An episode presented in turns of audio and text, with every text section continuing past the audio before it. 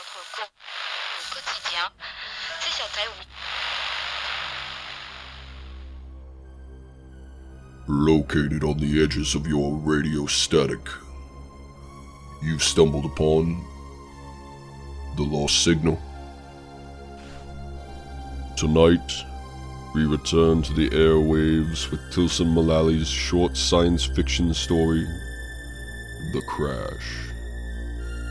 Tonight's episode of The Lost Signal is brought to you by FNX Fitness. From super greens to creatine, they have everything you need to achieve your fitness dreams. Use code Lost Signal, all caps, one word, for 15% off your purchase price.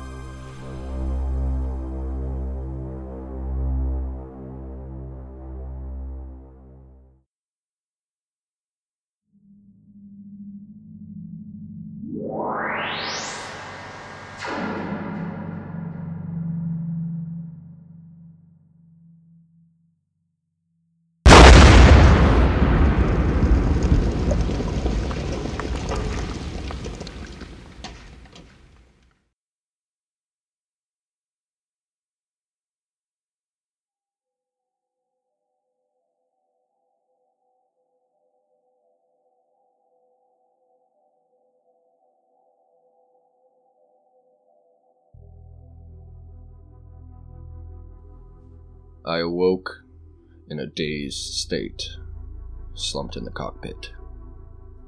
The interior of the ship was a smoky mess, bright lights from the instrument panels blinking through the haze. The impact had been so sudden, I wasn't sure what had happened. I figured something had malfunctioned upon atmospheric entry.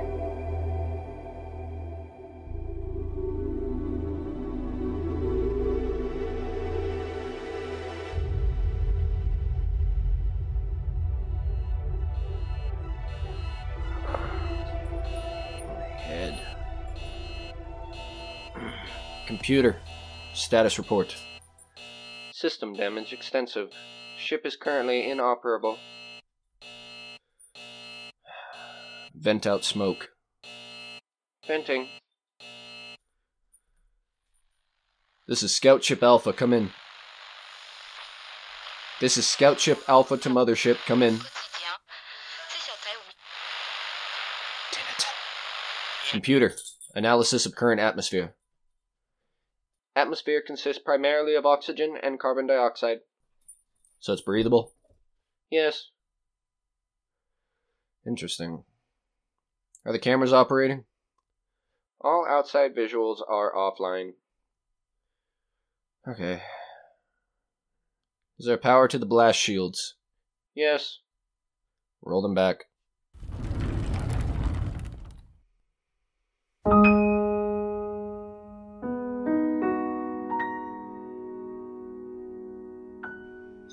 The shields rolled back and revealed an arid desert landscape. It was night, and stars blinked above in a clear midnight sky. The planet's moon was full, casting a milky glow over everything, throwing shadows across the sandy expanse. It was quiet. I unstrapped myself from the cockpit and maneuvered to the airlock.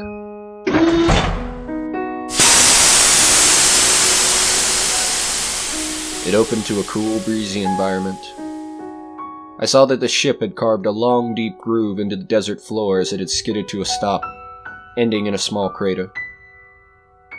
The outer shell was dented and scraped, some panels completely missing, their gaping spaces exhaling smoke that was even blacker than the night as it drifted up into the sky. Record log 145. In the course of investigation into a slew of recently discovered solar systems within our quadrant, my scout ship has appeared to have malfunctioned, causing me to crash onto what appears to be a deserted planetary body. The atmosphere is similar in composition to ours, that is to say, breathable. Temperatures, at least for the moment, are comfortable. I find myself in a desert, though it does appear to be a place of varied environments from upper atmospheric observations. I have not yet come across native species, but that is not to say they do not exist.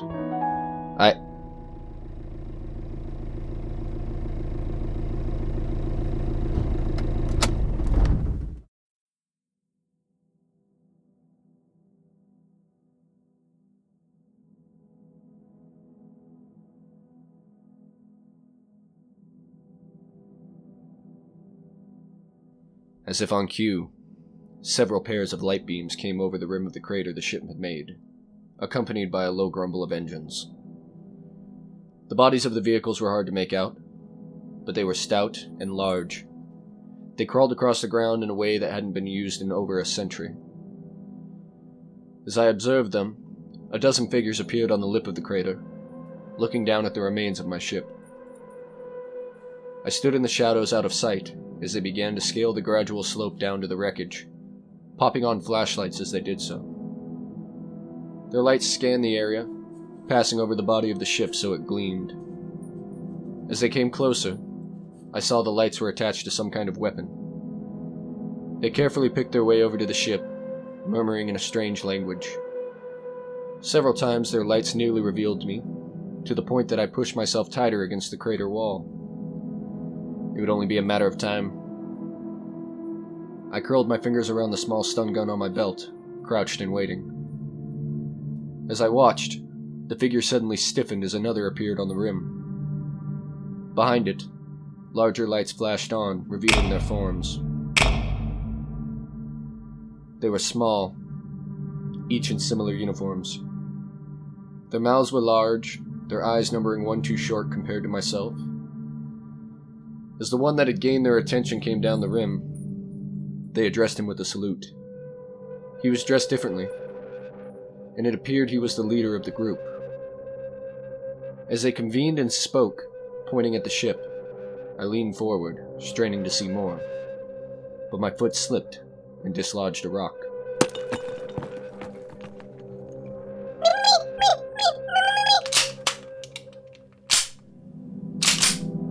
They came closer. There were too many to stun. So I came out of the shadows, hands raised. I was sure they would be unable to understand me. But as I revealed myself, I attempted communication. My name is Lieutenant Felix Giles. I have no hostile intentions,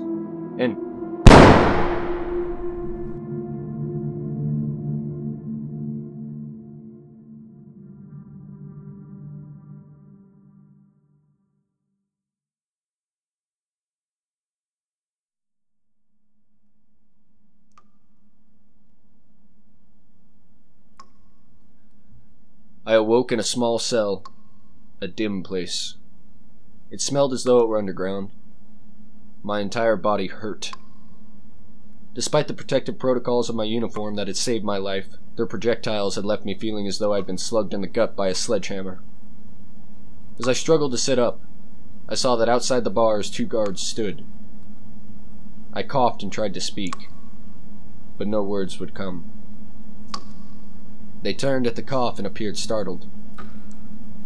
Both aimed weapons at me, as one grabbed what I guessed was a communication device from the wall, spoke some words into it, and hung up. A moment later, a door opened, and the one I'd seen at the crash site, the important looking one, entered, carrying a black box. He motioned for the others to leave, and after they had, proceeded to open the box. Inside were two more communications devices, similar to the one on the wall, but larger. He slid one through the bars toward me and set up the other in front of him. He put the microphone to his ear and motioned for me to do the same. Can you understand me? Yes, I can. The technology we are speaking through is a translator of sorts. It may not be entirely accurate, but it's the best we have. I am General Porter. What do you call yourself? My name is Lieutenant Felix Giles. What is your purpose here? Research. Do not lie. I'm not lying. How many more of you are there? I was alone on the ship. Are there other ships? Not here. My ship malfunctioned in your atmosphere. From where do you hail? Several solar systems from here. We are aware of the neighboring systems. You cannot be from there. Do not lie. I'm not lying. My home is a single sun system similar to yours. My world is also similar to yours. No such place exists. The galaxy is filled with quiet, difficult to see pockets. Your people will realize this. What have you done with my ship? It is housed in a safe place. We will take it apart and research it. I need it to return home. You will not be returning home. We will take you apart and research you as well. I believe your translation was inaccurate. There was no inaccuracy. You can't keep me here like this. I'm no animal. You are not human. Therefore, to me, you're an animal. Human? That's what you call yourself. What is this place? Where am I? You are on Earth. The year is 1945. 1945? Yes. Roswell, New Mexico. You will be studied. Your knowledge will be extracted. Nobody will ever know you are here. For the good of humanity. Goodbye. Wait! You can't do this! Wait! Savages! Barbarians! Savages! I've crashed in the Dark Ages! I've crashed! On Earth.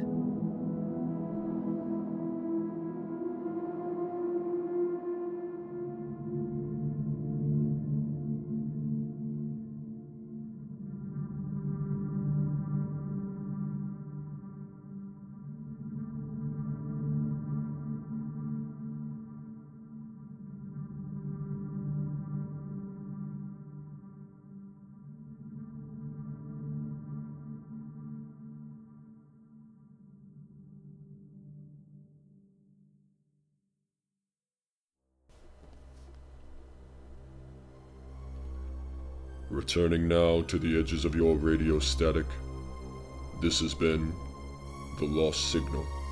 Follow us on Twitter at The Lost Signal 1 and Instagram at The Lost Signal Podcast. Also follow and rate us on iTunes. Thank you, and good night.